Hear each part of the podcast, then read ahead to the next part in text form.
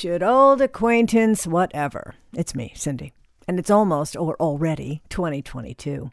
Whoa. And on the heels of 2020 and 2021, I gotta hope this one doesn't keep up the cycle of the decade just stinking up the joint.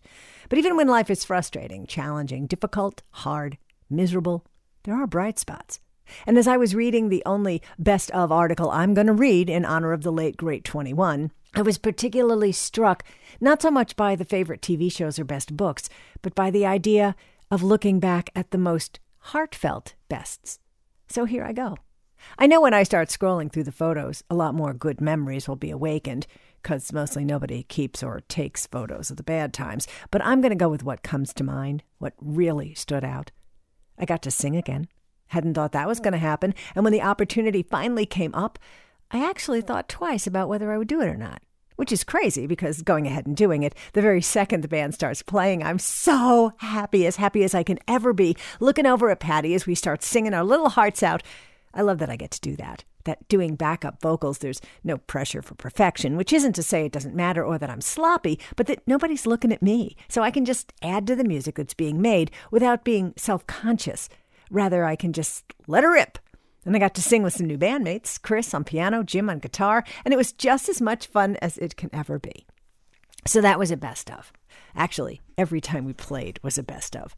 But that first night out, that was the one that really stands out because I was on the fence about going. And there were any number of moments with little Fiona, who in her third year en route to being four was like watching a flower continue to bloom. Once a little human starts to learn words and then sentences and then really begins expressing themselves and then getting all the subtexts, well, that's a remarkable thing to watch.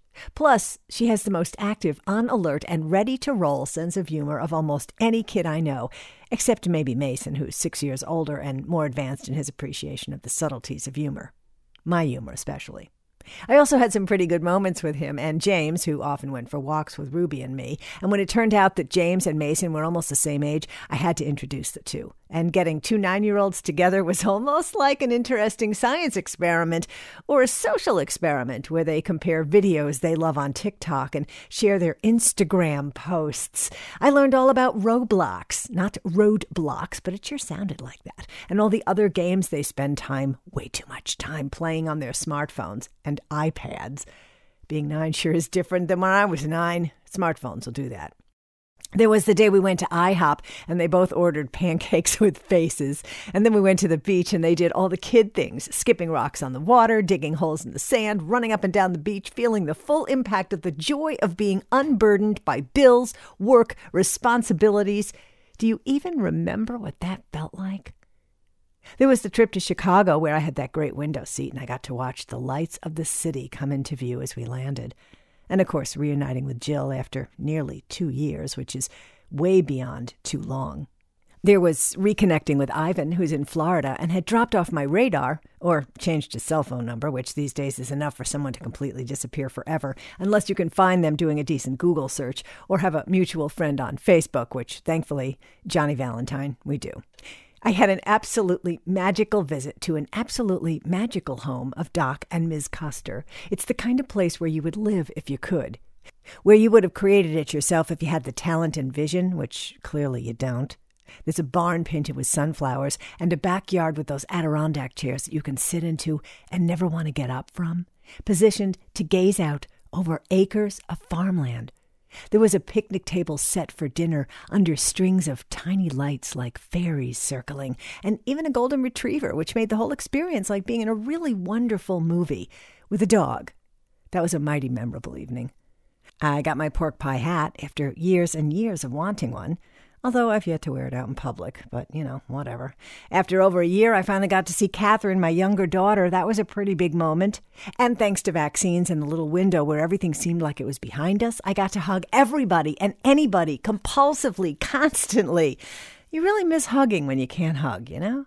But then it was back to, oh yeah, that. And it's harder the second time because we're all a bit lazy and spoiled, aren't we? I'm trying. Both my godsons got married this year.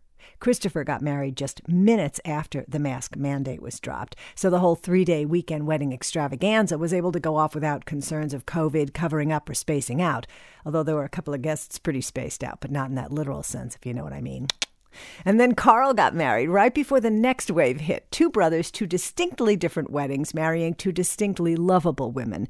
And there were moments from both that will always choke me up as soon as they cross my mind. Like the reading that I did at Christopher's wedding.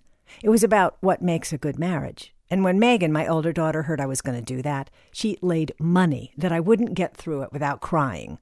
Had she not made the bet, she would have been right. But having thrown down the gauntlet, it made me work hard to hold it together, which I did by handling it as though it was a script that I was reading, playing a woman who was doing a very touching reading at a wedding of her godson. Ha! And for as much as there was one point where I had to take a slight pause to pull it back together, I made it. Bet one. Yay, me. I asked a few people about their most memorable moments, and George Washington, being quite the storyteller and appreciator of life in general, what well, you tell it, George. So earlier this fall, there was a remote, remote chance that the northern lights were going to be able to be seen as far south as Virginia. So my wife and I decided, kind of spur of the moment, that we were going to get a hotel room and drive up there on the off chance we might be able to see something she always wanted to see. When we got there, it was cloudy, and it was cloudy all night, so we never did see anything remotely resembling the northern lights. And as we saw the next morning, it was a bit of a bust anyway. They saw them great in Iceland, but nobody saw them in North America. We did get a chance to spend some time with my oldest daughter who lives in Roanoke, Virginia, and that was always a good thing. It's always a good thing to get a chance to do. But that next morning, after we uh, just called it a night, we went up to a place called Natural Bridge, Virginia. And it is a, literally a natural bridge, um, a state park. And the moment was walking towards this awesome physical massive bridge and seeing it in the sunlight and in fall with the leaves on the trees that were on top of the natural bridge falling down just drifting slowly in that distance against that blue sky and it was like being in Tolkien's Middle Earth. It was a magical moment. We stood there and looked at it and just marveled at the beauty that water had carved out of stone over the course of thousands and probably millions of years. This place has been there and known long enough that George Washington, not this George Washington, but the George Washington, carved his initials in the rock when he surveyed the place. We walked past the bridge and down along the stream that carved the bridge in the first place, all the way to the end and back. What Janan does for me is make moments like this possible. She virtually saved me last year when I was going through all of the tumult and all the terrible things that happened. And she, even though she is the less outgoing of the two of us, is the one that pushes us forward to do things that we haven't done before. And she makes that magic happen. And without her saying, you know what, let's go to the natural bridge, I never would have seen that place. So there's my moment. And then there's Paul Varga, who recounted this story. One of the most impactful moments of this year was the lengths a stranger went to to make sure I got my wallet back after dropping it after getting pizza this past month.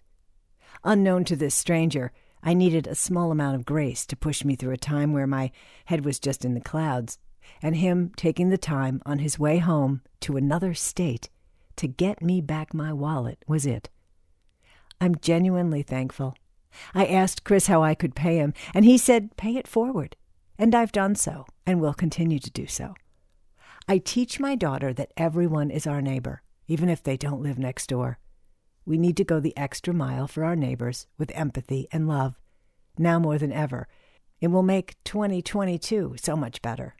Thanks to Chris, whose simple act of kindness made my year. And thanks to you, Paul, and to George for sharing.